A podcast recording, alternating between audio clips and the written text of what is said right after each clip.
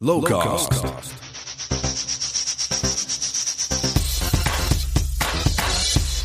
Hallo internet, dit is Lowcast, de podcast van Lowlands Festival. Aflevering 1 is er bijna, met als gast niemand minder dan festivaldirecteur Erik van Eerdenburg. En met hem bespreek ik het eerste deel van het programma. Wat hij zegt is dat hij heel erg met hiphoppers heeft samengewerkt. En dat hij wat minder perfectionistisch is geworden.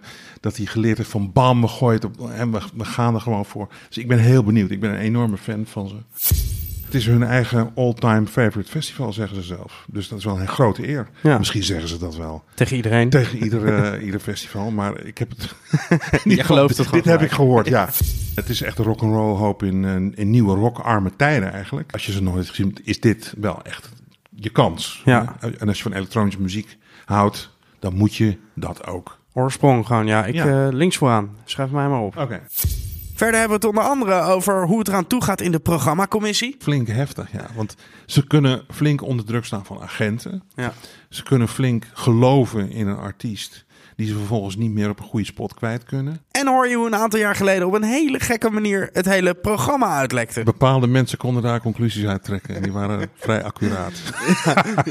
ik heb gehoord dat er mensen over het kantoor heen renden. Waar, waar zit het lek? Hoe kan dit? En dat soort C'est moi. In andere afleveringen zoomen we in op specifieke programma-onderdelen, maar ook op de horeca bijvoorbeeld. Natuurlijk kun je heel veel mooie Lowlands-verhalen verwachten.